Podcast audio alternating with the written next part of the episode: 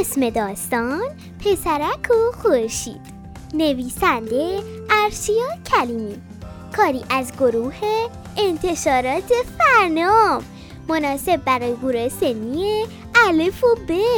امیدوارم از این داستان لذت ببری رفتم تو آسمون و متوجه شدم که خورشید ناراحته. گفتم خورشید قشنگ. چرا؟ چرا ناراحتی؟ گفت اینقدر اینجا وایستادم که دیگه صبرم تموم شده. می‌خوام برم یکم اطراف رو بگردم.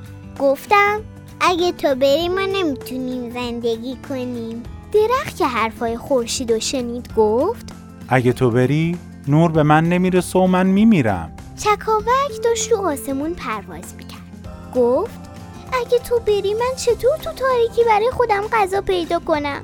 ماه که اون طرف زمین نشسته بود و گوشای خیلی تیزی هم داشت به خورشید گفت اگه تو بری برنامه روز و شب به هم میریزه و من نمی‌دونم بدون تو چی کار کنم سیاره مشتری با نگرانی رو به خورشید کرد و گفت خورشید خانم هیچ فکرشو کردی که با رفتنت چرخش سیاره ها به هم میریزه؟ خورشید با شنیدن این حرفا فهمید که چقدر مفیده.